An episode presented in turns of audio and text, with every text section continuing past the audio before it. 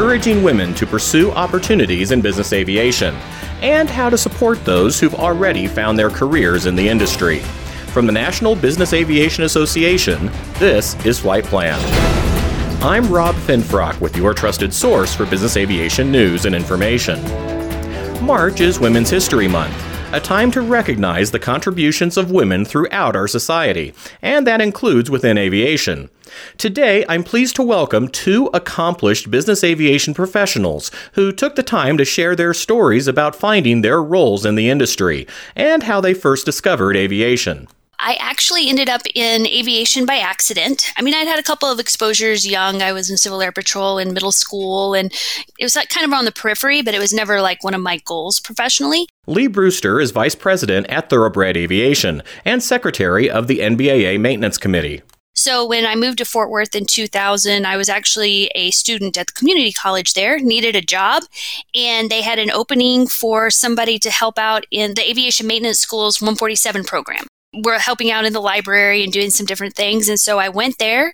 Shortly after that, it became a full time job, kind of an administrative assistant, turned into an advising position. And, you know, here I am almost 22 years later and still in aviation. I got very involved in business aviation in about 2004 when I started working on a National Science Foundation project to help identify standards and certifications for avionics technicians. It was part of National Science Foundation funded grant project. And, you know, it's a unique piece in aviation that's not necessarily recognized as part of an A&P. It's like all in there, but we all know that it's a separate skill set.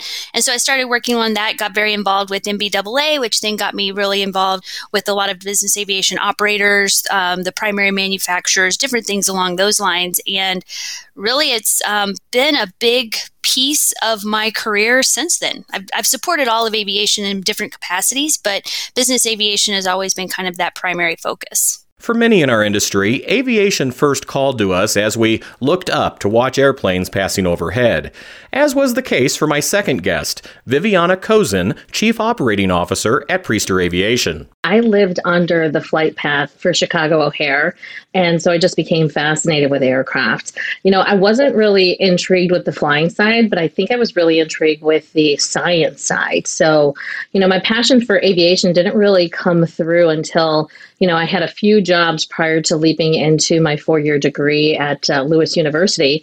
But I actually visited an Elgin O'Hare TRACON with a pilot friend of mine, um, and this was before 9 11. And so I actually got to see kind of like the life of an air traffic controller. I was interested at the time in pursuing a degree in air traffic control, but Lewis University didn't offer it at the time. So I actually went into the business uh, aviation. It was actually a, a concentration in aviation administration. So I received a four year degree with them.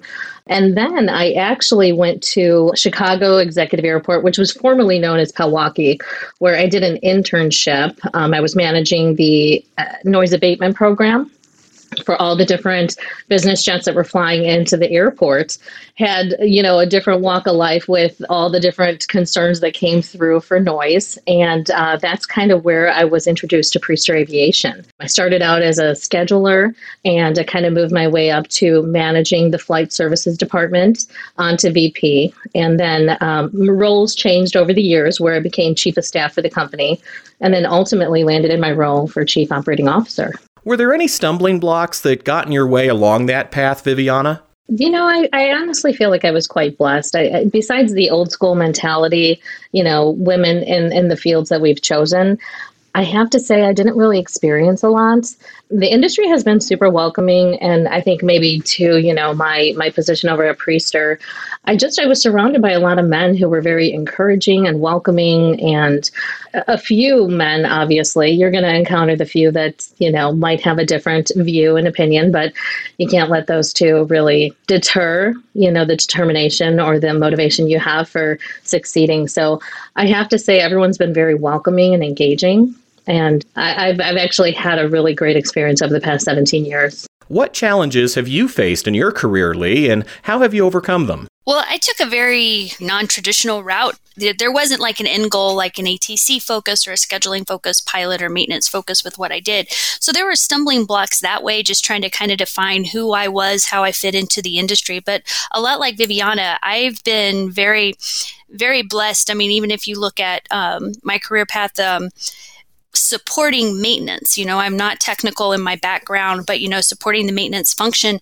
I found a lot of mentors, male and female, throughout the throughout the years that really just kind of helped me out. I am I do have to say like, you know, taking a little bit of a different path, a couple of stumbling blocks were just kind of education as well as some of those credentials that you can get that don't necessarily fit where I was doing. I did get my bachelor's in business, focusing mainly on like project management and a master's in education, which kind of helped fill in the gaps for where I was early in my career.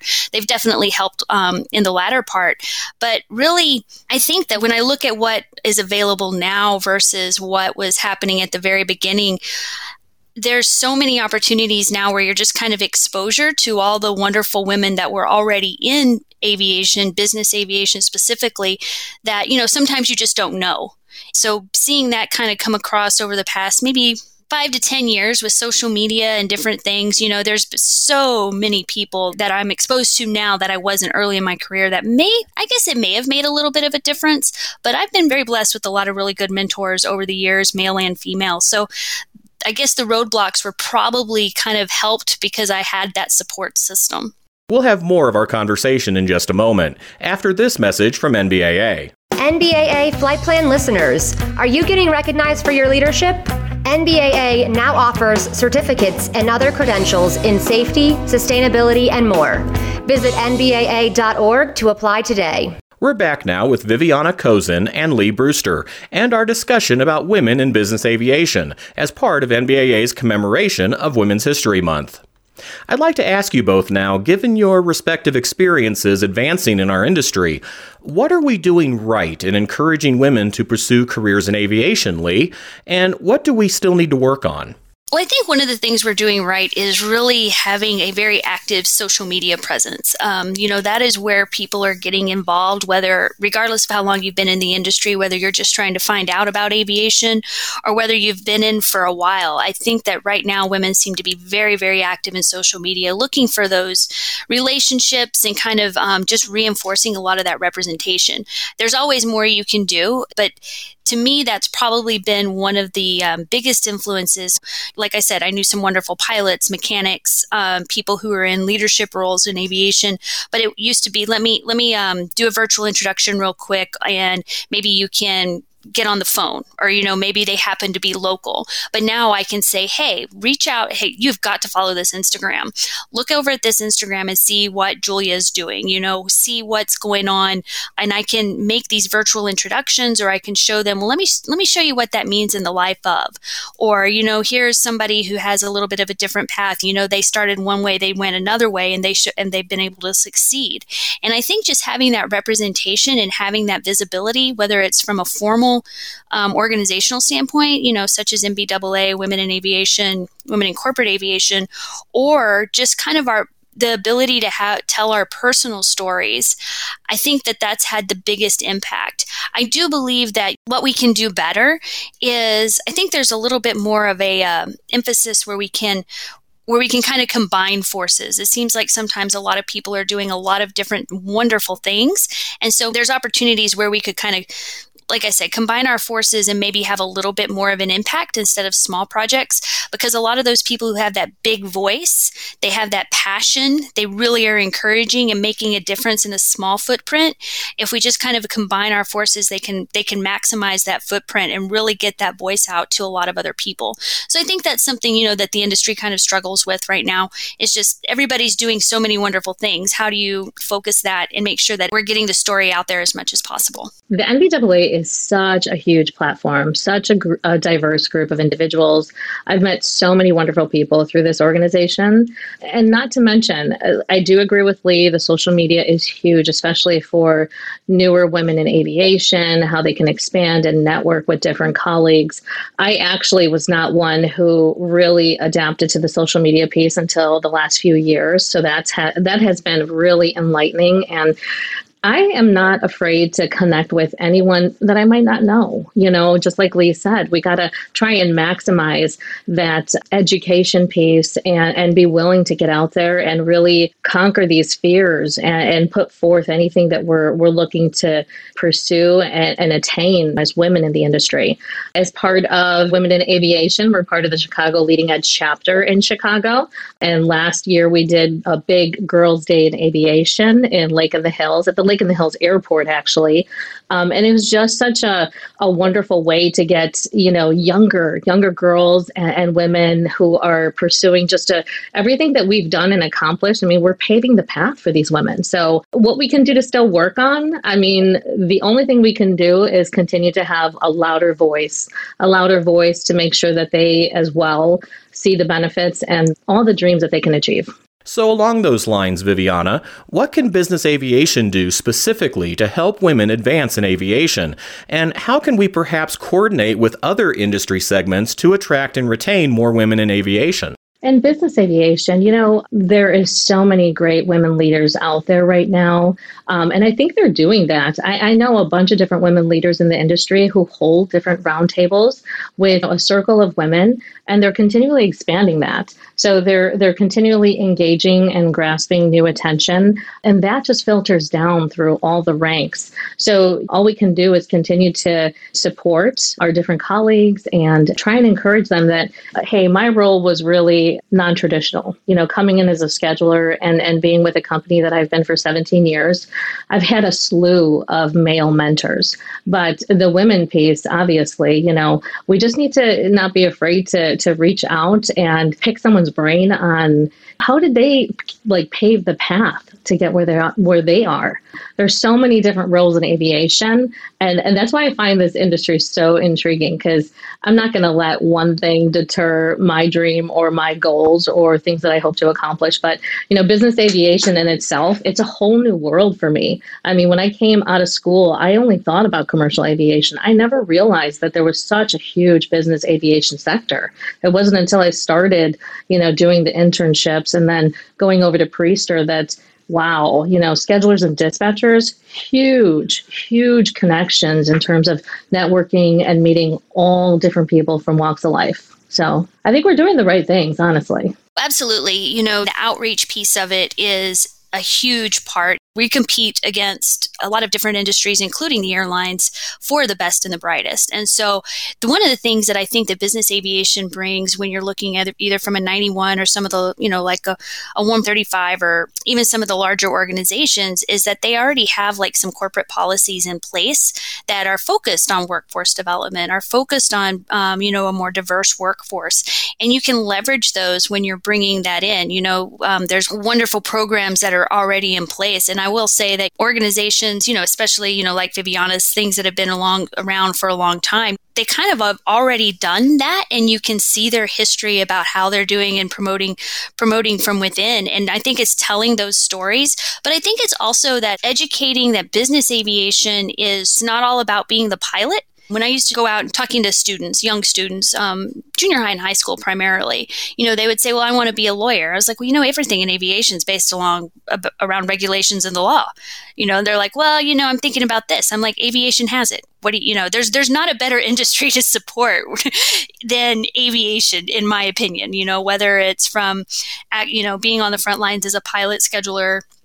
Dispatcher maintenance or whether you're in the back, you know, helping support these operations function at, to maximum capacity. You know, there's something for everyone here, and it, it really is a unique industry. But I remember talking to students, even on the maintenance side, you know, I would I would explain to them, well, there's a whole business aviation, and they're like, well, what are you talking about? And I'm like, so I would start to explain, and even our scholarships at the time, I would say, you don't understand. This is a Falcon 7X maintenance initial that's worth between thirty to fifty thousand dollars, and they would say, "Well, what's a Falcon?" I'm like, "Oh Lord, okay, so I've got to do some more educating, you know, on what what is business aviation, what are these amazing pieces of equipment that you get to be a part of." And so, you know, there's a, there's that whole piece of it there's just a lot of it. But I think the workforce development, getting out there, talking to people, exposing to people, encouraging them to look up. You know, that's one of the things. That's aviation. I live in the DFW area. I can see just about every form of aviation that there is manufacturing, airlines, light GA, business aviation, you name it, it's here. And it's funny, it's like, you know, just look up. Have you ever thought about what that is flying over your head overhead? What it takes to keep those up there? What other tips would you have for women considering a career in business aviation, Lee? I think the big thing is to understand that you that there is support out there and you know that there is a wonderful network of women mentors and women that you can look up to as well but that really that the industry as a whole there, there's something about it the business aviation side that i mean granted, there's been a couple of naysayers, and uh, you know what? That's okay. Um, how whatever. But for the most part, every time I've needed something, whether it was advice, mentoring, something, I have been able to find somebody who would go out of their way to help me in whatever form or fashion that was. Whether it was like professional development, whether it was technical questions, whether I needed help, you know, understanding regulations or, you know, talking about compliance, whatever it was, there was somebody that was out there that would mentor and help me. And that you don't need to be afraid. Viviana said it right there. She said, I'll connect with anybody. You know, I answer questions on LinkedIn almost almost daily. You know, if somebody wants to reach out and ask me, if I don't know the answer, I probably know somebody who does. And so, you know, it's just kind of leveraging that network. Don't be afraid to step out of the box and really learn about what the industry means and what what this very small community of business aviation has to offer. Viviana? I think just like Lee said, you know, being out there, staying in front of the audience, you know, participating in different events at different universities and schools is huge. I was one of two women in my different aviation classes, and never once was I intimidated walking into that class. But at the same time, I might have not felt as secure and equipped as the different flight students or the maintenance professionals because there's a regulatory component you know in it. Whereas we might be studying the other side of the the business side of aviation. So i think the more that we can get out there and in front of everyone and keep encouraging and, and trying to help facilitate and mentor that desire and path that's what we should be doing, social media included. That's a good way to connect with everyone in our audience today.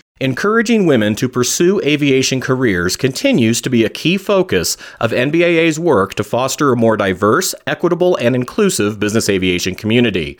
To learn more about the association's efforts, visit nbaa.org/diversity. And that's the latest from the National Business Aviation Association. Remember, you can subscribe to all Flight Plan episodes at Apple Podcasts in the App Store.